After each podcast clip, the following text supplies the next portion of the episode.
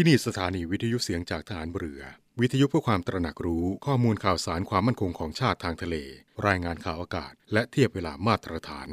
จากนี้ไปขอเชิญรับฟังรายการ นาวีสัมพันธ์ครับ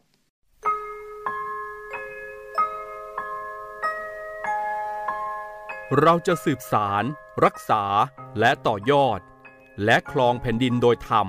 เพื่อประโยชน์สุขแห่งอาณาราษฎรตลอดไป พระปฐมบรมราชองค์การ พระบาทสมเด็จพระวชิรเกล้าเจ้าอยู่หัว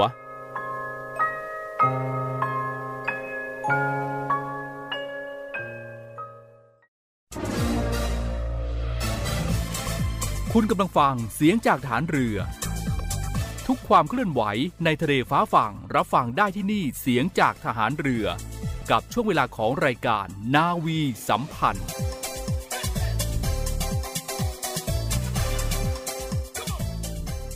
สวัสดีคุณผู้ฟังทุกท่านครับ ได้เวลาของรายการนาวีสัมพันธ์ในเช้าวันนี้แล้วครับ7โมงครึ่งถึง8โมงเราจะมาพบกันเป็นประจำทางสถานีวิทยุในเครือข่ายเสียงจากทหารเรือ มาพร้อมกับสาระข่าวสารที่น่าสนใจนำมาฝากให้กับคุณผู้ฟังได้รับฟังกันตลอดช่วง 30 นาทีนี้นะครับ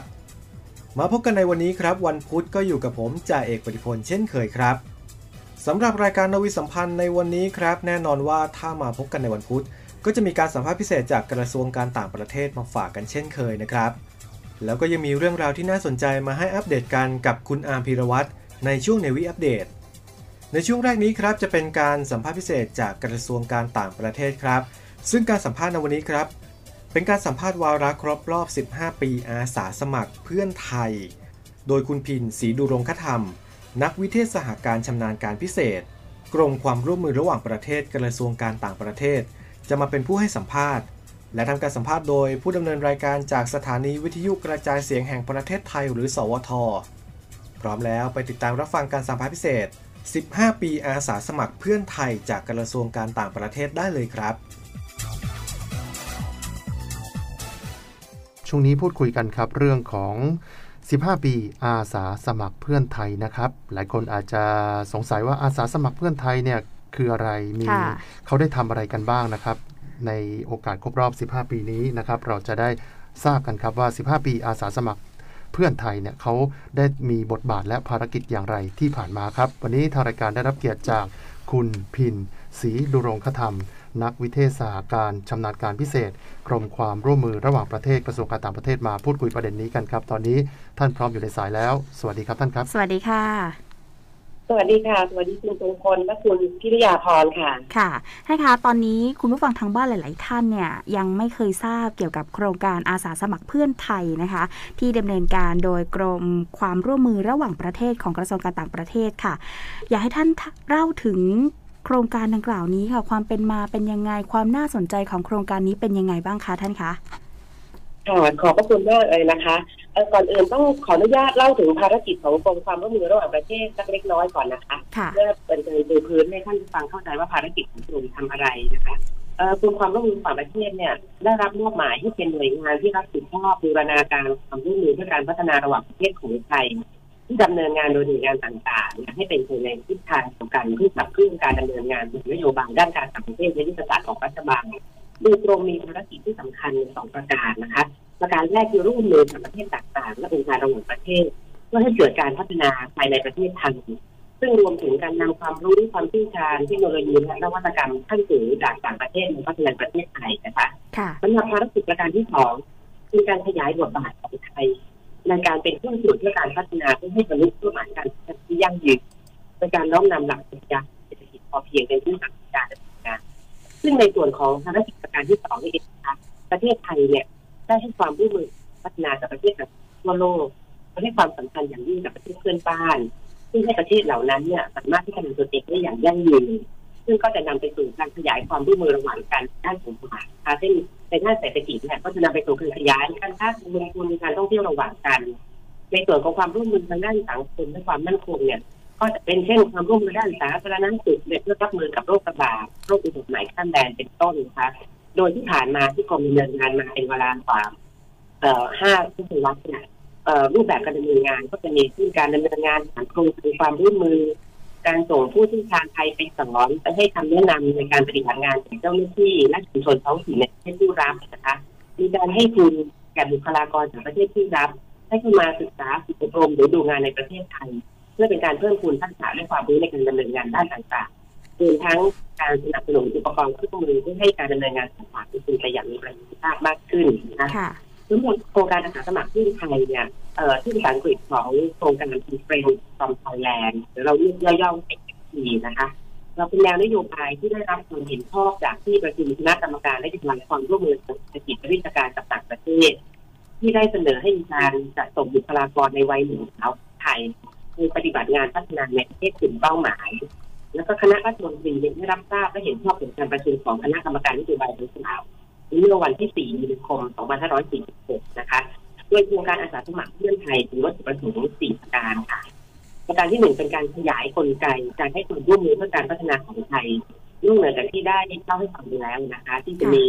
โครงการมีผู้เชี่ยวชาญเนี่ยคือก็จะขยายการส่งอาสาสมัครไปปฏิบัติงานพัฒนาในต่างประเทศด้วยนะคะค่ะประการที่สองเนี่ย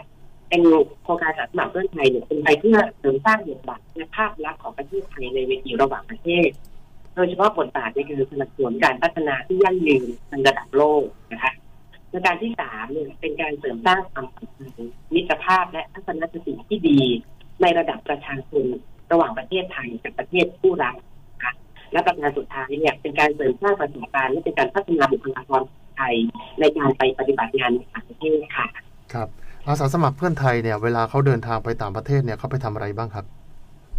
ค่ะ ก็ภารกิจหลักๆของอาสาสมัครเพื่อนไทยมีสองประการประการแรกเลยเนี่ยคือไปถ่ายทอดความรู้และประสบการณ์ในการดำเนินงานพัฒนาในสาขาต่างๆให้กับประเทศที่รับนะคะ โดยจะเป็นผู้ให้คำแนะนำในการขับเคลื่อนงานประจำวันที่ผ่านมาเนี่ยอาสาสมัครเพื่อนไทยเนี่ยได้ไปปฏิบัติงานทั้งในหน่วยงานกลางหน่วยงานท้องถิ่นหรือแม้แต่ในชุมชนที่ห่างไกลในประเทศที่รับนะคะ และเป็นภารกิจด้านการถ่ายทอดความรู้ประสบการณ์ในการทำงานส่วนภารกิจประการที่สองซึ่งมีความสำคัญไม่ยิ่งหย่อนไปกว่าไปกว่ากันนี่ยนะคะคือการถึงที่ภาคประชาชนเนื่องจากอาสาสมัครเนี่ยทำงานกับชาวบ้านในชุมชนในระดับท้องถิ่นทำงานกับผู้รับเกี่ยวโดยตรงซึ่งสามารถสร้างความสัมพันธ์กับผู้คนที่ได้ทำงานด้วยนี่ยค่ะให้มีความรู้มีเข้าใจมีทัศนคติมีความรู้สึกที่ดีของประเทศไทย ถือว่าเป็นการสร้างมิตรภาพในระดับรากหญ้าอย่างแท้จริงนะคะครับอ่าที่มาของอาสาสมัครเหล่านี้เนี่ยคือเรารับสมัครหรือว่ามีคุณสมบัติยังไงครับ ที่เราจะนำเข้ามาเป็นอาสาสมัครเพื่อนไทยครับ ค่ะ คือเราจะมีการประสานงานกับประเทศประเทศต่างๆนะคะ ว่าทางประเทศเหล่านั้นมีความสนใจต้องการรับอาสาสมัครสาขาไหนเป็นผู้ในการปฏิบัติงานอืมทางกรมความร่วมมือก็จะมาทำการประกาศคัดเลือก อาสาสมัครที่มีคุณสมบัติเหมาะสมเนี่ยมีการอบรมเตรียมความพร้อมก่อนที่จะส่งไปปฏิบัติงานนะคะค่ะเอ่อค่ะ แล้วท่ามกลางสถานการณ์โควิด -19 แบบนี้ล่ะคะ ทางโครงการอาสาสมัครเพื่อนไทยเนี่ย ได้รับผลกระทบมากน้อยแค่ไหนคะ ค่ะ ก็ แน่นอนว่าเอ่อวิกฤตการแพร่ระบาดของโรคโควิด -19 ตั้งแต่ปีที่แล้วเนี่ยส่งผลกระทบต่อการปฏิบัติงานของอาสาสมัครเพื่อนไทยในต่างประเทศนะคะโดยกรมความร่วมมือก็ได้คำนึงถึงสวัสดิภาพและความปลอดภัยของอาสาสมัครที่เป็นปฏิบัติงานอยู่ในประเทศต่างๆ เราดูขอให้อาสาสมัครเดินทางกลับประเทศไทยก่อนที่สุดระยะเวลาแต่ก็ยังคงเหลืออาสาสมัครที่ปฏิบัติปฏิบัติงานอยู่ในประเทศที่ทางสถานเอกอัครราชทูตประจำประเทศนั้นๆประเมินแล้วว่ามีความปลอดภัยนะคะค่ะอย่างเช่นประเทศพีตานเนี่ย โดยตั้งแต่ปี 2563 ต่อเนื่องมาจนถึงวันนี้เนี่ย ยังมีอาสาสมัครเพื่อนไทยที่ปฏิบัติที่ปฏิบัติงานช่วยทางรัฐบาลภูฐานโดยเฉพาะด้านการรับมือกับการแพร่ระบาดของโรคโควิดนะคะจะขออนุญาตยกตัวอย่างเล่าให้ฟังนะคะเอ่อเรามีอาสาสมัครท่านหนึ่งเนี่ยทำหน้าที่ในการตรวจหาเชื้อโควิดจากตัวอย่างที่ถูกส่งมาจากทั่วประเทศภูฐานวันละไม่ต่ำกว่า4,000ตัวอย่างนะคะค่ะอีกท่านหนึ่งเนี่ยก็ทำหน้าที่ในเอ่อห้อง ปฏิบัติการในทำหน้าที่จัดการข้อมูลวิเคราะห์ข้อมูลเกี่ยวกับการระบาดที่นำส่งเข้ามาทั่วประเทศ ซึ่งอาสาสมัครทั้งสองท่านนี้เนี่ยเอ่อสิ้นสุดระยะเวลาและกลับมาที่ประเทศไทยแล้ว ส่วนท่านสุดท้ายเนี่ยปัจจุบันก็ยังทำหน้าที่อยู่ในประเทศปูตานนะคะโดยทำหน้าที่ในการช่วยรณรงค์และประชาสัมพันธ์ความรู้ข้อมูลเกี่ยวกับโรคโควิดในจีนแล้วก็ด้านสาธารณสุขอื่นๆในแก่ชาวปูฐานรวมทั้งสอนให้เจ้าหน้าที่ของภูฐานเนี่ยผลิตสื่อประชาสัมพันธ์ ในการที่จะป้องกันและควบคุมโรคเพื่อผลแพร่ให้กับประชาชนนะคะค่ะโดยอาสาสมัครทั้งสามท่านเนี่ยก็ได้รับการยอมรับและชื่นชมจากรัฐบาลภูฐานที่ได้ช่วยเหลือประเทศของเขาในช่วงวิกฤตที่ผ่านมาค่ะ และแบบนี้เนี่ยประเทศไทยเราจะได้รับประโยชน์อะไรบ้างคะ จากการที่เราส่งอาสาสมัครเพื่อนไทยเนี่ยไปในต่างประเทศคะค่ะ ก็เอ่อ ตลอด 15 ปีที่ผ่านมาที่เราเริ่มดำเนินโครงการตั้งแต่ปี 2547นี้นะคะ ที่เราส่งอาสาสมัครคนแรกไปสอนภาษาไทยที่เวียดนามเนี่ยแล้วก็ดำเนินการต่อเนื่องมาถึงปัจจุบันเนี่ยเราส่งอาสาสมัครไปปฏิบัติงานในต่างประเทศแล้ว 163 คนนะคะโดยไปปฏิบัติงานภายใต้โครงการความร่วมมือของรัฐบาลไทย หรือว่าไปปฏิบัติงานตามคำขอของประเทศผู้รับซึ่งประเทศที่เราส่งไปปฏิบัติงานเนี่ย ก็เราให้ความสำคัญกับประเทศเพื่อนบ้านนะคะเป็นกัมพูชา ลาวกัมพูชาเมียนมาแล้วก็เวียดนามแล้วก็ยังมีประเทศอย่างติมอร์เลสเต้แล้วก็ภูฏานรวมทั้งไปไกลถึงประเทศในภูมิภาคแอฟริกาด้วยนะคะก็จะมีประเทศเลโซโทโมซัมบิกและเบนินนะคะค่ะส่วนสาวขาที่เราส่งอาสาสมัครไปปฏิบัติงานส่วนใหญ่เนี่ยก็เป็นสาขาพื้นฐานที่สำคัญในการพัฒนาประเทศ เอาเป็นสาขาที่ประเทศไทยมีความเชี่ยวชาญและความพร้อมในการถ่ายทอดความรู้นะคะ ขออนุญาตยกตัวอย่างเช่นเอ่อสาขาการเกษตรเนี่ย เอาไปเป็นครูสอนด้านประมงในวิทยาลัยเกษตรของลาวนะคะสาขาด้านสาธารณสุขอย่างที่ยกตัวอย่างเมื่อกี้เนี่ยก็คือน้องๆก็ไปทำงานในห้องปฏิบัติการของศูนย์ควบคุมโรคในประเทศภูฐานเป็นต้นนะคะสาขาการศึกษาก็ไปเป็นครูสอนภาษาไทยในมหาวิทยาลัยในเวียดนามกัมพูชาแล้วก็เมียนมาเออหรือแม้จะไปเป็นครูสอนดนตรีในวิทยาลัยศิลปศึกษาของลาวนะคะเออมีการไปที่ในสาขาการท่องเที่ยวไปช่วยในการวางแผน ส่งเสริมการท่องเที่ยวและการออกแบบผลิตภัณฑ์สำหรับนักท่องเที่ยวนะคะแล้วก็สาขาการเงินฝีมือแรงงานเช่นเป็นครูสอน ด้านอาชีวะในการทำเฟอร์นิเจอร์จากไม้ด้านช่างกลและก็ช่างไฟฟ้าเป็นต้น ซึ่งตลอด 15 ปีที่ผ่านมาเนี่ย เราสามารถสรุปว่าโครงการเนี่ยได้รับการยอมรับแล้วก็ความสำเร็จในสี่ด้านนะคะ โดยในในในระดับระหว่างประเทศในระดับโลกเนี่ย เนื่องจากปัจจุบันองค์การอาหารประชาชาติที่ได้ส่งเสริมบทบาทของอาสาสมัครที่เป็นพลังในการขับเคลื่อนเพื่อหมายการพัฒนาที่ยั่งยืนหรือที่พวกเราจะรู้จักกันในนามเอ่อ Sustainable Development Goals SDG ด้วยนะคะ ซึ่งเมื่อเร็วๆนี้ทาง United Nations Department of Economic and Social Affairs ก็ได้คัดเลือกโครงการอาสาสมัครเพื่อนไทยที่เป็นตัวอย่างความสำเร็จและแนวปฏิบัติที่ดีในการนะครับเพื่อนกันบรรลุเป้าหมายการพัฒนาที่ยั่งยืน เพื่อให้ประเทศกำลังพัฒนาต่างๆได้เรียนรู้และแลกเปลี่ยนประสบการณ์ซึ่งกันและกันนะคะเอ่อโครงการอสสมัครเพื่อนไทยก็ถือได้ว่าเป็นโครงการที่มีความสำคัญและก็สอดคล้องกับเป้าหมายในระดับโลกสำหรับประโยชน์ต่อประเทศที่รัฐเนี่ยก็คือบุคลากรของประเทศที่ได้รับความรู้จากการทำงานร่วมกับสมัครเพื่อนไทยสามารถนำความรู้นั้นไปพัฒนาตนเอง แล้วก็หน่วยงานที่ประเทศของตัวเองไปนะคะในส่วนของประเทศไทยก็คือการเสริมสร้างความสัมพันธ์และมิตรภาพที่ดีระหว่างอาสาสมัครเพื่อนไทยกับ บุคลากรที่เข้าไปแบบไปปฏิบัติงานด้วยเป็นการส่งเสริมภาพลักษณ์ที่ดีต่อประเทศไทยนะคะในส่วนของตัวอาสาสมัครเองเนี่ย ก็จะได้มีโอกาสพัฒนาศักยภาพตนเองที่ดียิ่งขึ้น โดยเฉพาะการทำงานในระดับระหว่างประเทศนะคะเป็นการเพิ่มพูนประสบการณ์ความมั่นใจและที่สำคัญเนี่ยเป็นการสร้างคุณค่าให้กับตัวเองในการทำประโยชน์เพื่อผู้อื่นนะคะ เป็นทั้งผู้รับและผู้ให้ในขณะเดียวกัน ซึ่งอาสาสมัครเนี่ยจะนำความรู้ที่ได้รับและประสบการณ์ที่ได้รับเนี่ยกลับมาช่วยในการพัฒนาประเทศไทยครับอ่าในโอกาสที่โครงการอาสาสมัครเพื่อนไทยเนี่ยปีนี้ก็จะครบ 15 ปีแล้วนะครับกรมความร่วมมือเนี่ยเรามีแผนงานหรือว่ามีกิจกรรมพิเศษอะไรบ้างครับ ค่ะก็เอ่อเนื่องจากโอกาสที่รอบ15 ปีเนี่ยกรมความร่วมมือก็จะจัดงาน TICA Connect ครั้งที่7นะคะภายใต้ชื่อ TICA Connect Friends from Thailand Live Show ภายใต้แนวคิด enhancing the role of volunteer for global development ในรูปแบบชีวิตวิถีใหม่ที่ผ่านแพลตฟอร์มออนไลน์เนี่ย ในวันเสาร์ที่ 18 กันยายนนี้นะคะ เวลา6โมงครึ่งถึง3ทุ่มนะคะรวมทั้งจะมีการเปิดตัวเว็บไซต์ t i c a c o n n e c t c o m เพื่อให้ท่านผู้ที่สนใจเนี่ยเข้ามาทำความรู้จักแล้วก็รับชมข้อมูลทั้งหมดของอาสาสมัครเพื่อนไทยนะคะ คือในโอกาสนี้ฉันก็เลยจะขอเชิญชวนท่านผู้ฟังที่สนใจนะคะค่ะเข้าร่วมงานเข้าร่วมชมงาน TICA Connect เป็นพิเศษแบบไลฟ์เรียนรู้ผ่านระบบซูมโดยในงานจะมีคุณเต้นสุประจนคุณสุวรรณเป็นพิธีกรนะคะทางท่านจะทำความรู้จักและรับฟังการแลกเปลี่ยนประสบการณ์จากอาสาสมัครเพื่อนไทยสี่คนที่เคยไปปฏิบัติงานนะคะ เรามีแขกรับเชิญที่เกิดจริงเนาะก็คือคุณตองเกิดนะคะ ที่ท่านจะมาช่วยจุดประกายแนวคิดและสร้างแรงบันดาลใจในหัวข้อรู้จักตัวเองให้ดีพอ ขอทำดีเพื่อสังคมและที่พิเศษสุดๆ ก็คือมีมินิคอนเสิร์ตแบบอะคูสติกจากศิลปินจิตอาสาคุณดนคุณเดินจำเริญด้วยนะคะค่ะถ้าเป็นผู้สุดของรายการเนี่ยท่านผู้ฟังก็ยังจะได้ร่วมเล่นเกมเอ่อชิงของรางวัลมากมายในการนะคะวันเสาร์ที่ 18 กันยายนนี้6โมงครึ่งถึง3ทุ่มแล้วก็ท่านที่สนใจเนี่ยสามารถลงทะเบียนล่วงหน้าได้ตั้งแต่วันนี้เลยนะคะค่ะที่เว็บไซต์ไทยด้าคอนเน็กต์คอมค่ะ ค่ะ คุณผู้ฟังที่สนใจก็เข้าร่วมกิจกรรมกันได้นะคะ แล้วถ้าคุณผู้ฟังทางบ้านสนใจค่ะ อยากจะเข้าร่วมเป็นอาสาสมัครเพื่อนไทยต้องทำยังไงบ้างคะค่ะก็อาสาสมัครเพื่อนไทยเนี่ยจะมีคุณสมบัติพื้นฐานคืออายุระหว่าง 20 ถึง 15 ปีนะคะสำเร็จการศึกษาระดับปริญญาตรีขึ้นไปในสาขาที่เกี่ยวข้องกับการไปปฏิบัติงานจะต้องเป็นผู้ที่มีสุขภาพร่างกายแข็งแรง พร้อมที่จะรับความเปลี่ยนแปลงแล้วก็ปรับตัวในการทำงานในวัฒนธรรมที่แตกต่างนะคะโดยกรมความร่วมมือเนี่ยจะเปิดรับอาสาสมัครเพื่อนไทยไปปฏิบัติงานในต่างประเทศทุกปีก็ขอให้ท่านที่สนใจน้องๆเยาวชนที่สนใจเนี่ยติดตามข่าวการรับสมัครเป็นสังคมเพื่อนไทยได้ที่เว็บไซต์ของกรมความร่วมมือหรือที่เฟซบุ๊กของเรานะคะไทยกล้าเจริญท่านค่ะครับค่ะครับวันนี้ทางรายการนะครับ ขอบคุณท่านมากนะครับ ที่มาพูดคุยกันครับ ค่ะ ขอบคุณค่ะขอบคุณค่ะ ค่ะ สวัสดีค่ะค่ะ สวัสดีค่ะสวัสดีครับ และนั่นก็เป็นการสัมภาษณ์คุณพินศรีดุรงคธรรม นักวิเทศสหการชำนาญการพิเศษ กรมความร่วมมือระหว่างประเทศกระทรวงการต่างประเทศ ในโอกาสครบรอบ 15 ปีอาสาสมัครเพื่อนไทยครับ ในวันพุธหน้าครับ รายการนวีสัมพันธ์จะมีเรื่องราวที่น่าสนใจจากกระทรวงการต่างประเทศมาฝากกันอีกหรือไม่ สามารถติดตามได้กับนาวีสัมพันธ์ในทุกวันพุธครับ ในช่วงนี้ไปพักกันก่อนสักครู่ครับ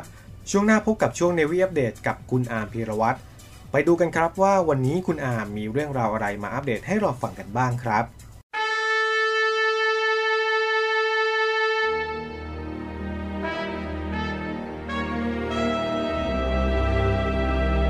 คำว่าวีรบุรุษมีหลายคนใฝ่ฝันอยากจะเป็นจะด้วยอุดมการณ์ที่ถูกปลูกฝังหรือจินตนาการส่วนตัว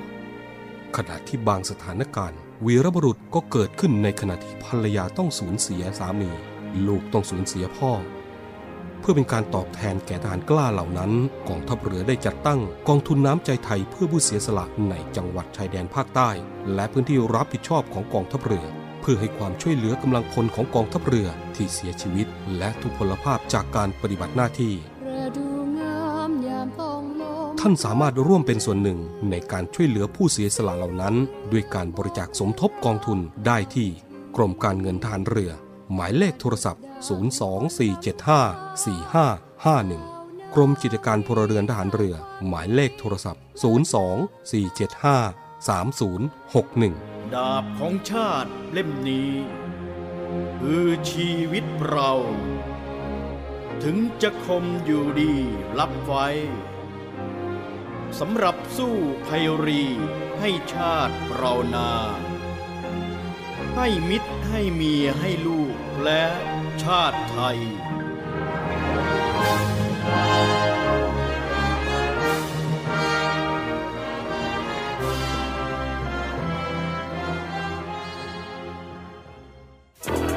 มาร่วมเป็นส่วนหนึ่งในการป้องกันและปราบปรามการทำความผิดเกี่ยวกับความมั่นคงของประเทศกับกองทัพเรือ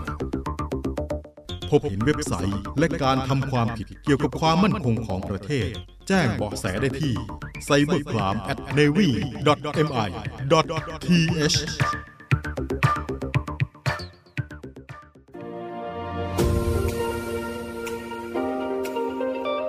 เนวี่อัปเดตกับพีรวัตรสุทธิบุญสวัสดีครับคุณผู้ฟังครับ อยู่กับผมพีรวัตรสุทธิบูรณ์ครับ วันนี้ครับพาคุณผู้ฟังไปในเรื่องของกองทัพกันบ้างครับ แต่วันนี้จะเป็นกองทัพของรัสเซียแล้วก็เบลารุสครับ ซึ่งล่าสุดก็ได้ทำการซ้อมรบร่วมกันครั้งใหญ่ของชาติยุโรปเพื่อเป็นเกียรติ แล้วก็ทำให้ต่างชาติยุโรปนะเรียกได้ว่าจับตามองอย่างใกล้ชิด กองทัพรัสเซียแล้วก็เบลารุสได้เริ่มต้นทำการซ้อมรบร่วมกันครั้งใหญ่ในชื่อว่าซาปัด 2021 ในเบลารุสทางตะวันตกของรัสเซีย โดยจะซ้อมรบร่วมกันเป็นเวลาหนึ่งสัปดาห์หลังจากนี้ โดยรัสเซียเองก็ได้มีการส่งทหารกว่า2 0 0 0 0 0นายเข้าร่วมด้วย ในขณะที่องค์การสนธิสัญญาแอตแลนติกเหนือหรือว่านาโตและชาติเพื่อนบ้าน ก็ได้ต่างจับตามองอย่างใกล้ชิด ท่ามกลางความตึงเครียดระหว่างเบลารุสกับยุโรปที่เพิ่มขึ้นโดยก่อนหน้านี้เองทางโปแลนด์ก็มีการประกาศสถานการณ์ฉุกเฉินอย่างไม่เคยเกิดขึ้นมาก่อน ตามชายแดนติดกับเบลารุส หลังจากที่ผู้อพยพนั้นได้หลั่งไหลเข้ามา ซึ่งทางรัฐบาลโปแลนด์ก็ได้กล่าวโทษรัฐบาลเบลารุส โดยการซ้อมรบครั้งนี้ครับผู้ฟังก็มีขึ้นเพียงวันเดียวหลังจากที่ประธานาธิบดีวลาดิมีร์ปูติน ผู้นำของรัสเซีย และประธานาธิบดีอเล็กซานเดอร์ ลูคาเชนโก ผู้นำของเบลารุส ตกลงที่จะบูรณาการอดีตประเทศสหภาพโซเวียตกันมากขึ้น รวมถึงในด้านการป้องกันประเทศส่วนในวันซ้อมรบนั้นทั้งสองผู้นำก็ได้กล่าวว่าจะกระชับความสัมพันธ์ทางการทหารให้แน่นแฟ้นมากยิ่งขึ้น โดยประธานาธิบดีปูตินก็ได้กล่าวว่าการซ้อมรบนั้นไม่ได้มุ่งเป้าใคร แต่มีเหตุผลเพื่อกลุ่มอื่นๆ เช่น องค์การนาโตเพื่อสถานะทางทหารอย่างแข็งขันที่ชายแดนรัสเซียและก็เบลารุส ส่วนฝั่งของประธานาธิบดีลูคาเซนโคก็ได้กล่าวว่าทั้งสองประเทศไม่ได้ทำอะไรที่ฝ่ายตรงข้ามของเราไม่ทำข่าวต่อไปครับไปในเรื่องของประเทศจีนกันบ้างครับ ซึ่งข่าวนี้ก็เรียกได้ว่าเป็นในเรื่องที่เกี่ยวกับของคนที่ชอบเล่นเกมครับผู้ฟัง โดยข่าวนี้ก็ได้มีการบอกว่าเกมเมอร์ของจีนวัยเพียง 20 ปี ได้เสียชีวิตหลังจากที่เล่นเกมทั้งคืน เกมเมอร์หนุ่มจีนวัย 20 ปี ได้เสียชีวิตลงหลังจากที่เล่นเกมยาวนานติดต่อกันมาตลอดทั้งคืน ก่อนที่จะฟื้นขึ้นมาอย่างปฏิหารทำเอาทีมแพทย์มีความประหลาดใจ ก็เรียกได้ว่าในปัจจุบันครับผู้ฟังเกมก็ได้กลายมาเป็นส่วนหนึ่งของชีวิต แล้วก็งานอดิเรกของหลาย ๆ คน ไม่ว่าจะเป็นช่วยในด้านความสนุกสนานผ่อนคลาย การสร้างสังคม หรือว่าการสร้างทักษะบางประการ แต่แน่นอนครับว่าเกมนั้นจะมีประโยชน์เสมอไป เพราะว่าถ้าหากไม่สามารถที่จะแบ่งหรือว่าจัดสรรเวลาในการเล่นเกมให้เหมาะสม เกมนั้นก็อาจจะสามารถส่งผลในระยะสั้น และระยะยาวต่อเราได้ เหมือนกับเกมเมอร์หนุ่มรายนี้ของประเทศจีนครับ โดย Global Times ก็ได้มีการรายงานว่า หลังจากที่โกเทียวนิวส์ได้มีการรายงานว่าชายหนุ่มวัย 20 ปี อาศัยอยู่ในมณฑลเหอหนานทางตอนกลางของจีน ได้มีการถูกสันนิษฐานว่าเสียชีวิตลงหลังจากที่ได้เล่นเกมยาวนานมาติดต่อกันตลอดทั้งคืน โดยเสียชีวิตภายในร้านอินเทอร์เน็ตแห่งหนึ่งในเมืองเจิงโจวโดยพนักงานร้านอินเทอร์เน็ตก็ได้กล่าวว่าจู่ๆชายคนนั้นก็ล้มลงกับพื้น พร้อมด้วยมีอาการชัก และมีฟองรอบปาก ในขณะที่เขากำลังจะลุกออกจากเก้าอี้ หลังจากที่เพิ่งผ่านการเล่นเกมมาอย่างยาวนานมาทั้งคืน โดยทีมแพทย์จากโรงพยาบาลใกล้เคียงก็ได้เดินทางมายังที่เกิดเหตุ และพบว่าชายรายนี้อยู่ในภาวะเสียชีวิต หลังจากที่หยุดหายใจและหัวใจหยุดเต้น โดยทีมแพทย์นั้นก็ยังเรียกว่าไม่มีความหมดหวัง แล้วก็พยายามที่จะยื้อชีวิตของหนุ่มรายนี้อย่างเต็มที่ เนื่องจากผู้ตายเพิ่งจะหมดลมหายใจไปเพียงไม่นานนัก และหลังจากที่ความพยายามกว่า 20 นาที เพื่อยื้อชีวิตชายหนุ่มรายนี้ ด้วยยาอิฟิเนฟรินและการปั๊มหัวใจอย่างต่อเนื่อง จู่ๆครับคุณผู้ฟังเขาก็กลับมามีหัวใจเต้นอีกครั้งหนึ่ง และก็ถูกส่งตัวไปยังโรงพยาบาล เพื่อรับการรักษาต่ออย่างรวดเร็ว โดยทั้งนี้ในปัจจุบันอาการของเกมเมอร์หนุ่มรายนี้ก็ถือว่าปลอดภัยและก็มีอาการคงที่ ส่วนแพทย์ที่ทำการรักษาก็ได้ระบุว่าชายหนุ่มรายนี้ เป็นโรคหลอดเลือดอุดตันที่ปอดอันเป็นผลมาจากอุปนิสัยที่ผ่านมา ไม่ว่าจะเป็นอาการที่มักจะนอนเล่นหรือนั่งเล่นเป็นเวลานานมากเกินไป โดยที่ไม่ลุกไปไหนแล้วก็ไม่ออกกำลังกาย ก็ถือว่าเป็นอีกหนึ่งเรื่องแปลกครับคุณผู้ฟังในเรื่องของการเล่นเกม แล้วก็มีการฟื้นขึ้นมาหลังจากที่มีการสันนิษฐานว่าอาจจะเล่นเกมมากเกินไป ซึ่งแพทย์ก็ได้ลงความเห็นแล้วก็สรุปออกมาแล้วว่า เป็นโรคหลอดเลือดอุดตันที่ปอดครับ เนวี่อัปเดตกับพีรวัตรสุทธิบุญ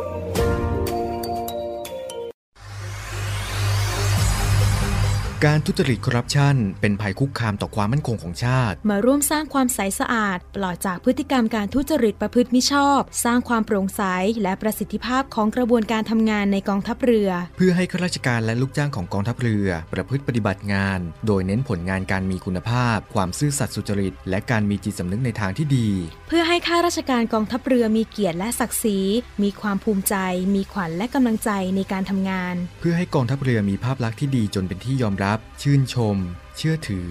ศรัทธา พึงพอใจ และประทับใจในการทำงาน และผลการทำงานของกองทัพเรือ คุณสามารถมีส่วนร่วมป้องกันและปราบปรามการทุจริต ร่วมกันทำให้กองทัพเรือใสสะอาด แจ้งเบาะแสได้ที่ ศูนย์รับเรื่องร้องทุกกองทัพเรือ 02 475 4789 หรือที่ www.navy.mi.th ร้องทุกข์ ศูนย์ประสานราชการใสสะอาดกองทัพเรือ ร่วมใจ กองทัพเรือไทย ใสสะอาด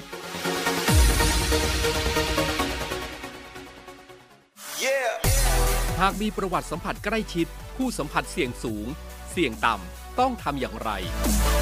ผู้สัมผัสเสี่ยงสูง คือผู้ใกล้ชิดผู้ป่วย